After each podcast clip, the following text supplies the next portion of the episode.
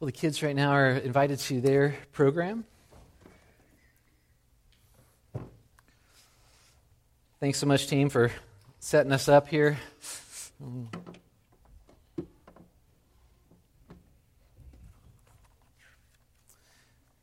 want to just give a, a, brief shout out to the hidden people in the back that are that are always faithfully at uh, at the booth. They're doing the sound and doing the, the slides and coming early and being behind the scenes and trying trying very hard not to be noticed. So sorry about that part, but um, we could actually use a couple more people on on uh, running the slides. So if you have any uh, interest in that, um, learning how that works, then go ahead and, and just let us know. Contact the office or or tell me or or just tell Adriana. She's back there right now. Say, hey, I, I want your job when I grow up. So uh, just uh, try to slip in a, a little announcement there real quick. Are you enjoying the rain we've been having?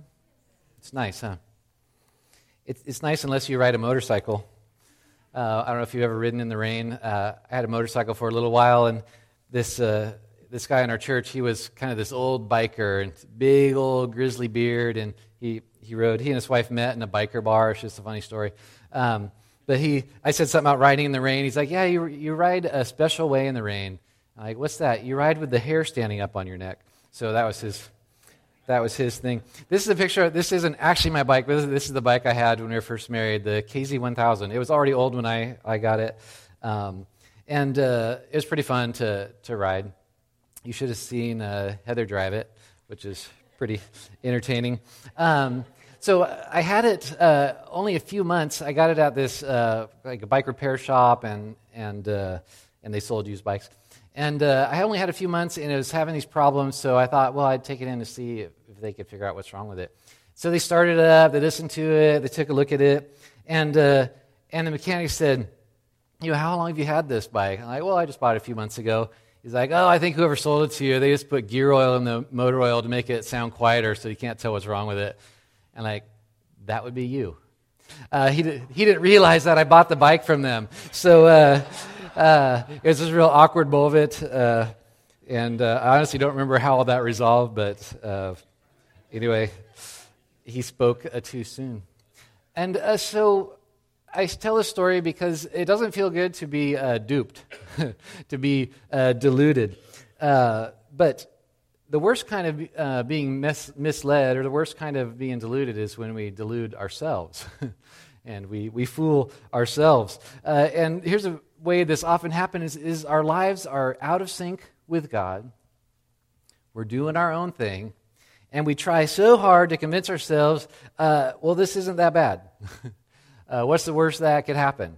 And we just kind of carry on. And we go through great effort to convince ourselves that all is okay instead of expending that same effort to, um, to turning back to God and to turning our hearts toward Him, to correcting our course. And so we live uh, with, this, uh, with this sense of false hope. We're deluded. And so that is our, um, our main idea today, if you're following along in your notes, is that false hope disappoints. That's what we will learn this morning. Eventually, we do reap what we sow. And I think all of us have kind of different ways that we like to uh, delude ourselves, different ways we try to convince ourselves that everything's okay when it's not. And in the book of Ezekiel, uh, he gives us several uh, great correctives, several great little messages that kind of burst our little delusional uh, bubbles about, uh, about the way we're living. And, and how he does this is first, he, he acts out these two sort of uh, enacted parables, you might say, as we've grown accustomed to Ezekiel doing kind of, you know, curious things. And then he gives these five messages from God that address uh, false hope. And they're actually the same kind of messages that we need to hear today when we sort of delude ourselves into thinking everything's okay when it's, when it's not, really. So we will be uh, continuing our series in Ezekiel. We'll start in uh, chapter 12 today, and we'll kind of look at um, at least portions of chapter 12, 13, and 14. If you didn't bring a Bible with you today, um, or you don't have it on your device, there should be some Bibles in the pew in front of you. That um, this is on page 699 in those pew Bibles.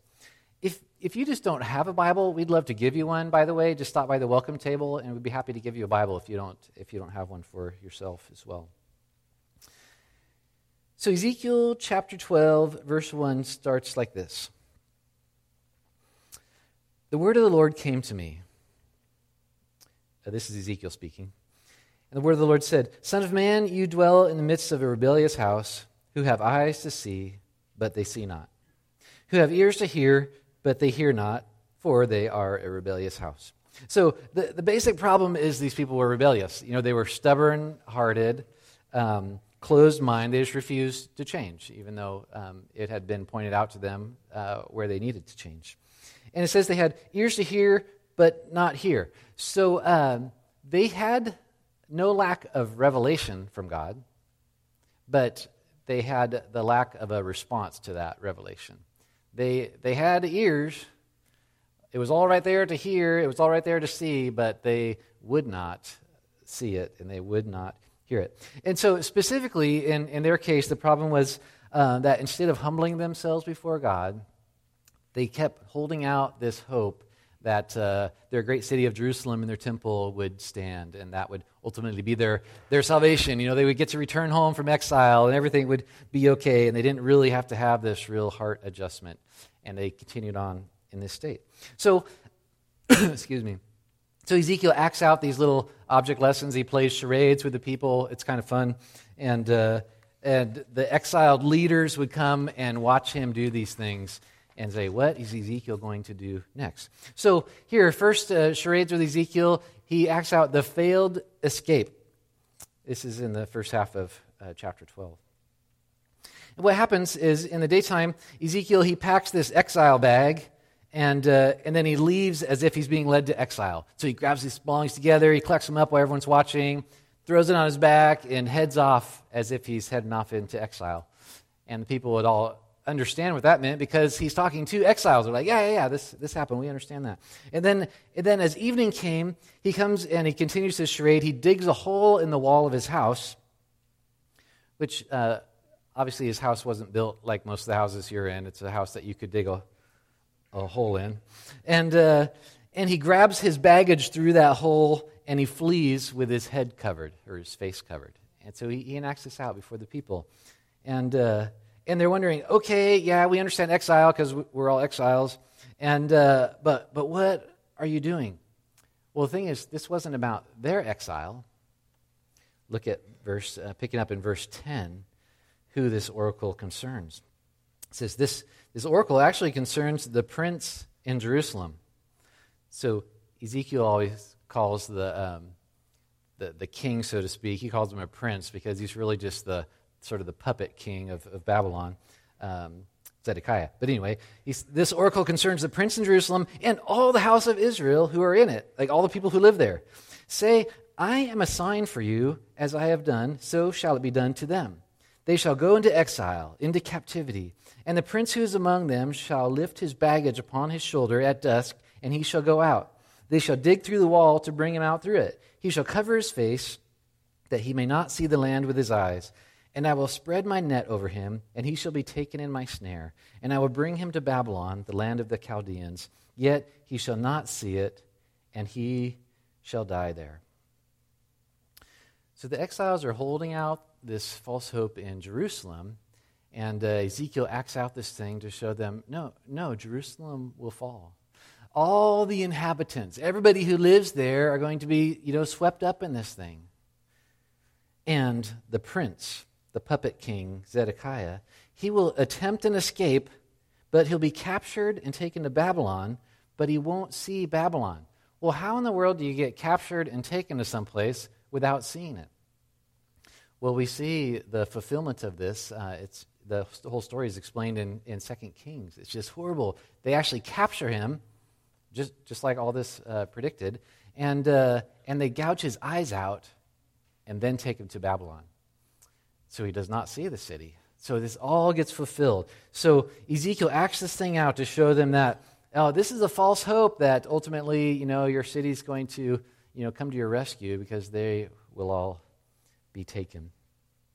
And so he acts out this charades and he, he says, you know, it's, it's three words. First word is four syllables.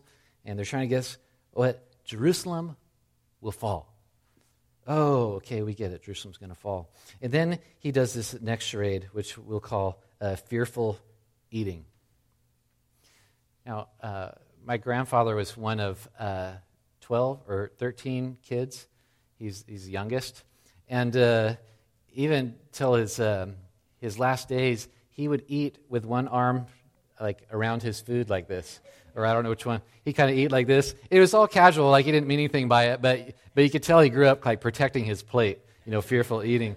Um, but but this takes it to another level where Ezekiel's acting out. Um, you know, he's being afraid, looking over his shoulder while he's eating. He's doing this for all to see.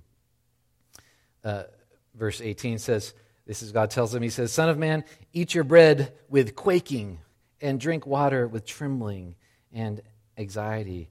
So eat this very simple meal in terror. And he explains the inhabitants of Jerusalem and all the towns of Judah, they will live in terror when they come under siege. So he says, How about this charade? This one is also three words. And again, the first syllable, the first word is four syllables. And guess what? It's the same. Jerusalem will fall. So he actually is out for uh, all the, the elders there. Why didn't they just humble themselves and turn their hearts to God and fall on His mercy? They were just rebellious in their hearts, like we tend to be. like, yeah, yeah, yes, I've heard that, I've heard that, but we don't really want to fall on God's mercy. We don't really want to have a change of heart. We don't really want to have a change of course. And we delude ourselves into thinking that um, that it's all just kind of going to be okay. It'll all sort of work out. And so, Ezekiel gives five messages from God to challenge those excuses we might have, and uh, that challenge these five delusions. And the first one is this We're deluded when we think, nothing truly bad will come of my sin. After all, nothing's happened yet. this is kind of what the people were saying. Verse 22 of chapter 12 says, Son of man, what's this proverb that you hear about the land of Israel? Everyone's going around saying, The days grow long, and every vision comes to nothing. This was a proverb. Or you might paraphrase it like this Doom, doom, the people say, but nothing happens anyway. So, you know, God's prophet comes and he says, You guys have to stop doing this. You have to turn your hearts back to God. And they're like, Yeah, you keep saying this, but nothing really happens and they just carry on. Verse 25 says, uh, the response is, For I am the Lord. I will speak the word that I will speak, and it will be performed. It will no longer be delayed, but in your days, O rebellious house, I will speak the word and perform it, declares the Lord God. So the people are all going around saying, Doom, doom, the people say, but nothing happens anyway. And God says, Oh, I got a better proverb. Time's up. You know, it's succinct, it's real catchy, and uh, this is how it really is. So this proverb will replace your previous one. So uh, in the New Testament, we see this same scenario. And we see people um, saying, well, God said that Jesus is going to come back, but it's been an awfully long time, and things are just kind of happening as they've always happened and they start to doubt it, and there's there really going to be consequences for the way I live, and et cetera, et cetera. Um, it's predicted that that's what people will do, and of course we see people doing that. Um, in, uh, in Peter's uh, epistle, 2 Peter 3, people are questioning if Jesus will really return. It says in verse 3 uh, Scoffers will come in the last days with scoffing. Well, because that's what scoffers do. And they are following their own sinful desires. They'll say, where is the promise of his coming? For ever since the fathers fell asleep, that means they died, all things are continuing as they were from the beginning of creation. Just, hey, nothing's really going to change. It's going to be okay. When we say nothing truly bad will happen because of my sin, uh, because nothing's happened yet, uh, we're deluded. it's like playing, you know, Russian roulette. It's like, well, I uh, put one round in, I gave it a good spin, every time I pull it, the trigger, nothing happens. So I must be fine. And that's what it's like when we just continue our course, when God gives warning after warning. It's really a scary place to be. And this is the kind of message that Ezekiel brings to the people who are uh, self deluded. Well, well, others, you know, are fully aware that God uh, uh, ultimately will wrap everything up and deal with people as they deserve. But we just get in our mind that that's so far off that it's irrelevant. And so this second delusion is uh, nothing truly bad will come of my sin, at least not anytime soon. it's the, the high school student that thinks, well, I'll I'll uh, just kind of sow my oats now. Well, a high school student would never use that terminology, but um, but they say I'll just do my, my whatever I do now, and eventually I'll come back and get right uh, with God. Or or the young married, or or whatever stage you are, you could always think of a reason like, oh, well, I'm going to get right with God later. Verse 27, chapter 12 Son of man, behold, they of the house of Israel say, The vision that he sees is for many days from now, and he prophesies of times that are way off. Therefore, say to them, Thus says the Lord God, None of my words will be delayed any longer, but the word that I speak will be performed, declares the Lord God. So, we run around saying, In distant future, I guess we'll die, but that's way off. Why even try? And God says, Wait, I got one for you. Time's up.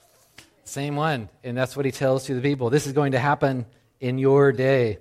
And kind of jumping back and forth to 2 Peter uh, this great passage says uh, in verse 9 the Lord's not slow to fulfill his promise. That's not what's happening here, as some count slowness, but he's patient toward you. That's what's happening. not wishing that any should perish, but that all should reach repentance.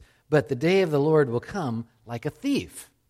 Now, a thief doesn't call up ahead and warn you, like, hey, how about next Thursday? I'll come and rob you. Um, no, the point is that it comes unexpectedly like a thief. So the only reason that we've not reaped yet what we sow is because God's patient with us, not because he's indifferent or unable to do something about it. So it's really terrible when we misinterpret God's patience for indifference. We can't cling to that false hope that uh, nothing will happen, at least not anytime soon. Okay, so uh, Ezekiel, sorry, his third message. I abbreviate my notes, but then sometimes I forget to abbreviate, to not abbreviate when I say it. So, third message nothing truly bad will come of my sin. The experts agree. So, this is another way we kind of delude ourselves. And he, and he goes into kind of at length on this topic. All of chapter 13 is talking about the so called prophets, you know, the experts they're spokespeople for God. Uh, verses 1 to 16 talks about false prophets, and then 17 to 23, he addresses the prophetesses. So these false prophets, they claim to speak for God, but really what's happening, uh, let's leave verse 2, they prophesy from their own hearts. And in verse 3, he says, Woe to the foolish prophets who follow their own spirit, and they have not seen anything. They, they are not relaying uh, revelation from God, something God told them, something God's written down. They're just, just uh, pulling the stuff out of their own hearts, out of their own head, out of their own spirit, and passing it on. And people were lining up to hear them because what they said was real easy to uh, receive. And then in verse 17 to 23, he starts addressing specifically this group of prophetesses quote unquote, lots of quote unquotes, because really they were more like, more like witches. They were um, using divining and these, um, these superstition and rituals to try to uh, get information for the people. And people would come and, and hear from them because what they told them was real easy to take. it required no, no change of heart, no change of course. And people were drawn to them. So God says, Stop trusting in false hope. Repent and trust me. And the false prophets say, uh, You have nothing to worry about. You have no need to really change. It's going to be fine. When we don't like what God says, we have no shortage of people who can give us an answer that we like better. Especially now that we have uh, Google. You know, well, I don't really like what, you know, this looks like it means in this passage, so I'm going to go find somebody who says it means something that I like. And then I can just dismiss it and I can just carry on. Somebody with a PhD or somebody who's seen a vision or somebody who wrote a book or has a seminar or pastors a church, whatever it might be, we can easily go find somebody that will give us an easier message than what the plain Bible says. The experts say, well, don't worry about the icebergs Sleep well, have a drink. This is the Titanic, after all. It's no big deal. You'll be just fine. And when they're deluded to think nothing truly bad will come of my sin, because all the experts agree, going to be fine. Okay, fourth message. Trying to squeeze a lot of points in today because, uh, well, Ezekiel makes a lot of points. Uh, message four we're deluded when we think that nothing truly bad will come of my sin if I keep it private. how, how crazy that is, but how common. Um, now we are jumping into the next chapter, 14. Let's see, pick it up in verse 3. It says, Son of man, these men, speaking of the elders, the leaders, they've taken their idols into their hearts, and they set a stumbling block of their iniquity before their faces. Should I indeed let myself be consulted by them? So these uh, leaders were coming to get spiritual counsel from, um, from the man of God. Um, but at the same time, they were har- harboring these secret uh, idolatry. They're, they're holding idols in their hearts, worshiping other things. And yet they wanted this help from God. Like, ah, I need some, I need some advice here. I need to know how this whole thing's going to pan out. I need to, I need God help me figure this situation out. But I also want to hold on to my my sin idols in the hearts. And the thought was, as long as our sin is secret or private, then, then all is well. I mean, when we actually say that out loud, we realize how ridiculous that is, but that's the way we tend to convince ourselves. We approach God, well, I have this problem, I don't know what to do. And God says, oh, that's easy. Here's what to do. Verse 6 Repent and turn away from your idols. turn your faces away from all your abominations. Stop, stop worshiping other things. Stop putting like filthy things in front of your face. Stop doing these things, even if it's even if it's all secret, and then try to come and get help from the Lord. I was just thinking about the the so-called uh, seven deadly sins, and I think you could do at least six of them without even uh, without even uh, acting out. You know, I can't figure out how you could be a glutton without acting out. But the rest of them could all be just in your head, in totally private. Uh, lust, greed, pride, envy, wrath, sloth. We could hide all these things really well. And so we're still deluded when we think that nothing bad will happen just because I keep it private. okay, fifth message. Are you still with me here? It's a lot of points and it's also a hard message. So um, thanks for sticking around. So, fifth, you're deluded if you think nothing truly bad will come of my sin for the sake of the godly. So, let me explain. Verses, uh, or chapter 12, chapter 14, verses 12, uh, and the rest of the chapter. Uh, God brings this kind of hypothetical scenario. He says, If a group of people turn away from me and then I bring famine, on them because they turned away from me, even if Noah and Daniel and Job, like these super saints, even if they were among the people, their righteousness would only save themselves, but not this whole, uh, not the whole group of people. And then he says again, okay, now what if uh, these people turned away from me and I sent wild beasts? Not even if Noah, Daniel, and Job were among them, would they be saved? They'd only save themselves. Okay, what if I brought the sword, you know, war to them?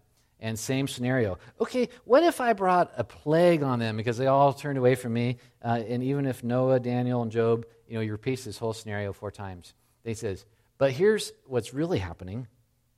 Verse 21 How much more when I send upon Jerusalem my four disastrous acts of judgment, all of them at once sword, famine, wild beasts, and pestilence to cut it off, man and beast. So he's like, what's really going to happen is you're going to get all four at once, and the, the city's not going to be spared just because of, uh, of a few righteous people. A really, a really hard word. And I was thinking, uh, for some of us, maybe our life hasn't totally fallen apart yet because of the prayers of a grandmother, or the, the godliness of our spouse, or a righteous friend that's kind of, you know, taken us under their wing. And uh, we think, well, I'm just going to kind of piggyback on their righteousness and things will be okay. Um, and Ezekiel says, no, it doesn't work that way. Ezekiel's just passing on what God told him. Ultimately, it turns out that you are accountable before God. I am accountable before God. In fact, in this whole book of Ezekiel, uh, there are a lot of strange things, as I've mentioned, and a lot of hard things. But a theme that's all throughout is individual responsibility.